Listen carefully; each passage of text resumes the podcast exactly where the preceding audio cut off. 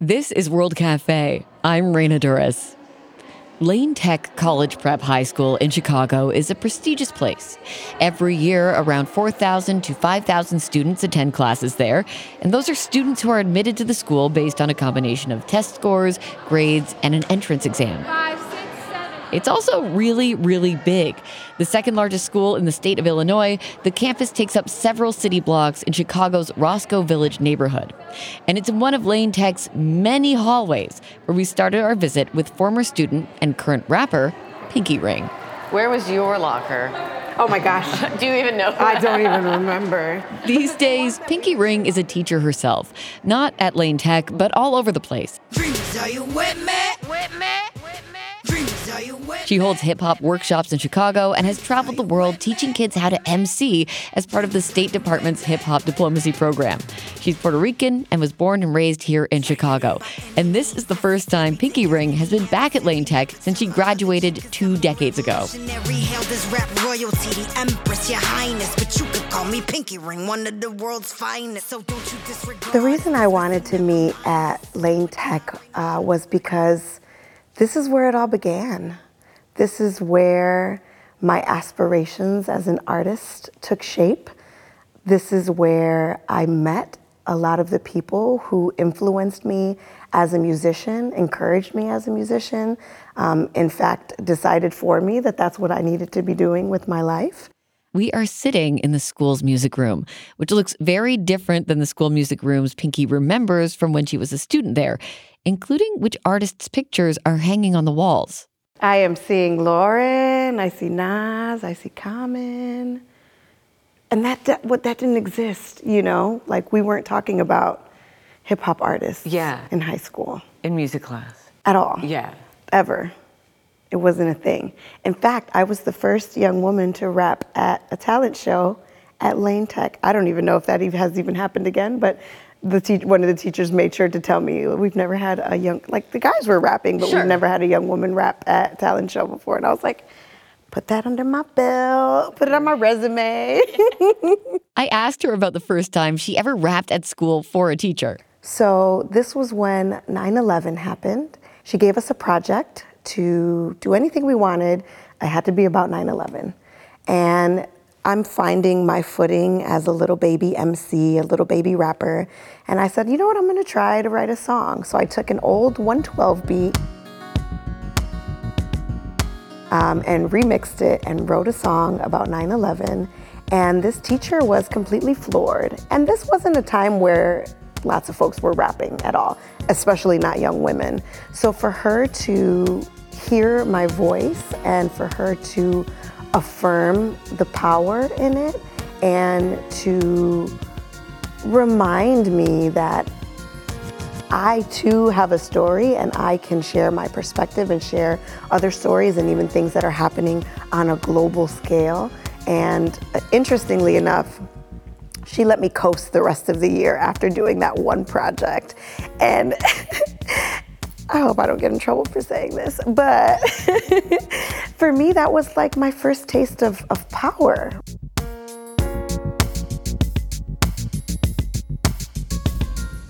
Today, Pinky Ring looks powerful.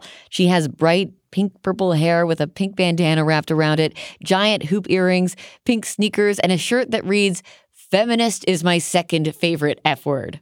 But when Pinky first started high school, feeling powerful wasn't something she was used to. I was raised Pentecostal Christian, so I was told what to wear. I couldn't cut my hair, couldn't paint my nails, couldn't wear any jewelry, couldn't even wear pants. And so high school really was my blossoming. Um, it was where I was starting to kind of understand who I was and find the things that I liked. And hip hop happened to be the thing that really spoke to me. Hearing people's stories and feeling like I could understand them, even though they were miles away in another city. Maybe they were in LA, maybe they were in New York, and I felt like I could really connect with them. She remembers listening to rappers like Big Pun and how much it meant to her as a girl living in Chicago who spent time in the city's Puerto Rican neighborhood, Humboldt Park.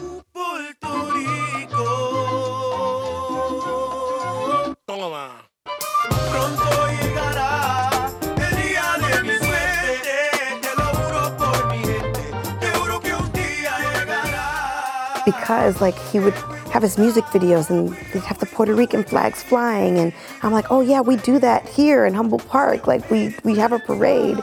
And just hearing him adding salsa to his beats and seeing people dancing and seeing the island and the accent, like for me, it gave me permission to, to be.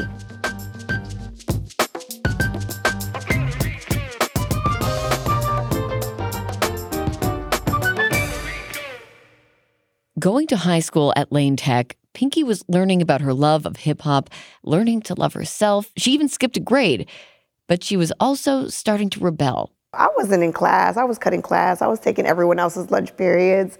Um, I was, you know, smoking, drinking, like doing all the things that my adolescent brain that wasn't formed yet shouldn't have been doing. She was headed down a risky road. When high school was done, she went to college and moved out of her religious parents' home and lived on her own. I said, peace out to my family immediately. I turned 17. I'm moving out of this house. I can't deal with this. I can't take it anymore. Y'all are crazy. I gotta go. Being a 17 year old, living on her own, working several jobs, maintaining an apartment um, was really difficult. And so I made a lot of questionable choices, hung out with very questionable folks. And then something happened that changed the course of her life in a big way. In 2004, I was in a car accident that left me in a coma. I was with people I shouldn't have been with. Um, doing things I shouldn't have been doing, quite honestly. But again, I'm a teenager. I remember waking up at Cook County Hospital in Chicago, having no idea what I was doing here. I'm seeing all these bright lights. I got IVs in me. I see doctors, nurses. I have no idea what's happening. I literally rip the IV out of my arm. I try to get off the bed. I fall on the floor. They're like, hey, come on. Hey, let's tell you what happened. You were in a car accident. Uh, you were in a coma.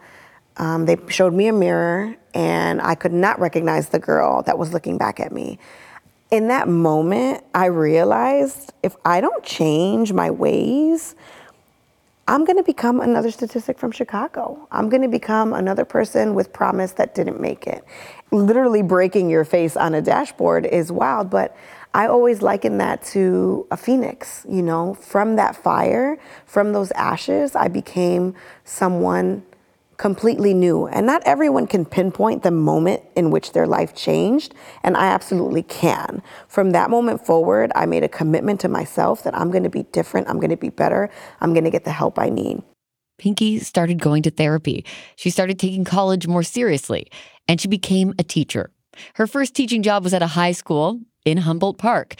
And that's where we went next. We hopped into Pinky's car with rhinestoned steering wheel and pink interior accents and a license plate that reads Pinky, P I N Q Y, and we were on our way.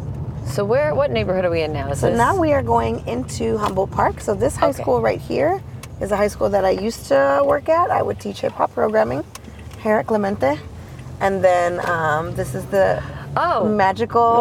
We're gonna get to the one in the end here, but this is these are the steel flags that were constructed. We just got a fresh paint job this year, so Oh, they were like really time. dilapidated and like not looking good, and they just. Um, so this is in between the flags. It's called Paseo Boricua, and I'm not sure what the statistics are now, but for a while this was like mostly uh, Puerto Rican owned businesses and homes. Those flags she's talking about are towering metal Puerto Rican flags that act as gates to the neighborhood. I asked her how Humboldt Park became the destination for Puerto Rican immigrants. There's not really a reason why, other than someone came and then everyone else decided to come as well. Um, however, it is, I'm not even sure, maybe the third largest um, Puerto Rican population in the US. And I think the reason why they've stayed here is because it feels like home. You know, this area, they fight that like it is being gentrified just like every other place. Um, but Humboldt Park is a neighborhood that is fighting back actively. There are lots of organizations on the ground that are doing the work to make sure that this community remains um, Puerto Rican. There are lots of ways gentrification is affecting the people here. Some people were born and raised here and they're getting priced out of their apartments. We are not seeing the businesses are not able to really thrive because people come here, they move here, but they don't come to support the businesses that are already here. Preserving the neighborhood is a cause close to Pinky's heart. In 2022, she released this song called Victory. Victory. Make it through the day to the day, that's a victory. No matter what they say, we okay, that's a victory. Occupy church steeples till we equal victory. Que viva Puerto Rico, we the people. What was going on then is going on now, mi gente. We need all hands on deck. Todos tan presente, black and brown people running it. Somos los gerentes and me. I'm the hood's Cha Cha Jimenez from Logan Square to Bronzeville. Pilsen, La Villita, Hyde Park, Humboldt Park. Colonizers, take a seat. Yeah, listen here, we shouting loud, claiming victory now. You ain't gonna raise our rents without consent and kick us out. Huh. You coming up in here with hella bravado, but if you from the suburbs, then you can't claim Chicago. it's about protection and respeto, my brother. Hermana, no one's gonna protect us if we don't protect each other. Victory, we make it. Pinky takes us down the street in Humboldt Park, pointing out bakeries and artwork in store windows. And then we turn into a small park that's almost like a town square. Through a gate decorated with the image of a Puerto Rican flag, there's a stone walkway lined with gardens that leads to a colorful little cabin and a statue of Dr. Pedro Albizu Campos, who was an attorney, social activist, and a major figure in the Puerto Rican independence movement. So this is the Casita de Don Pedro. There have been um, really cool events that have happened here with um, Puerto Rican music. Um, hi, my love. A young woman has just run up to Pinky on the sidewalk. hi, my baby. How are you? Oh my goodness. How are you? I'm doing good. I work for the Puerto Rican Culture Center. You so, do. Yes. So now I got. That's not the only person Pinky Ring runs into on our walk. You very quickly start to understand how close knit this community is and the important role Pinky plays within it. Oh, I'm just emotional now because that's that's that's why I love this place. You know, you're never too disconnected from from people and people who need you. Mira este, qué lindo, Dios mío. You beautiful. It's kind of hard to believe that there was a time when Pinky Ring did not feel connected to this community. Puerto Ricanness was never something that I was allowed to celebrate.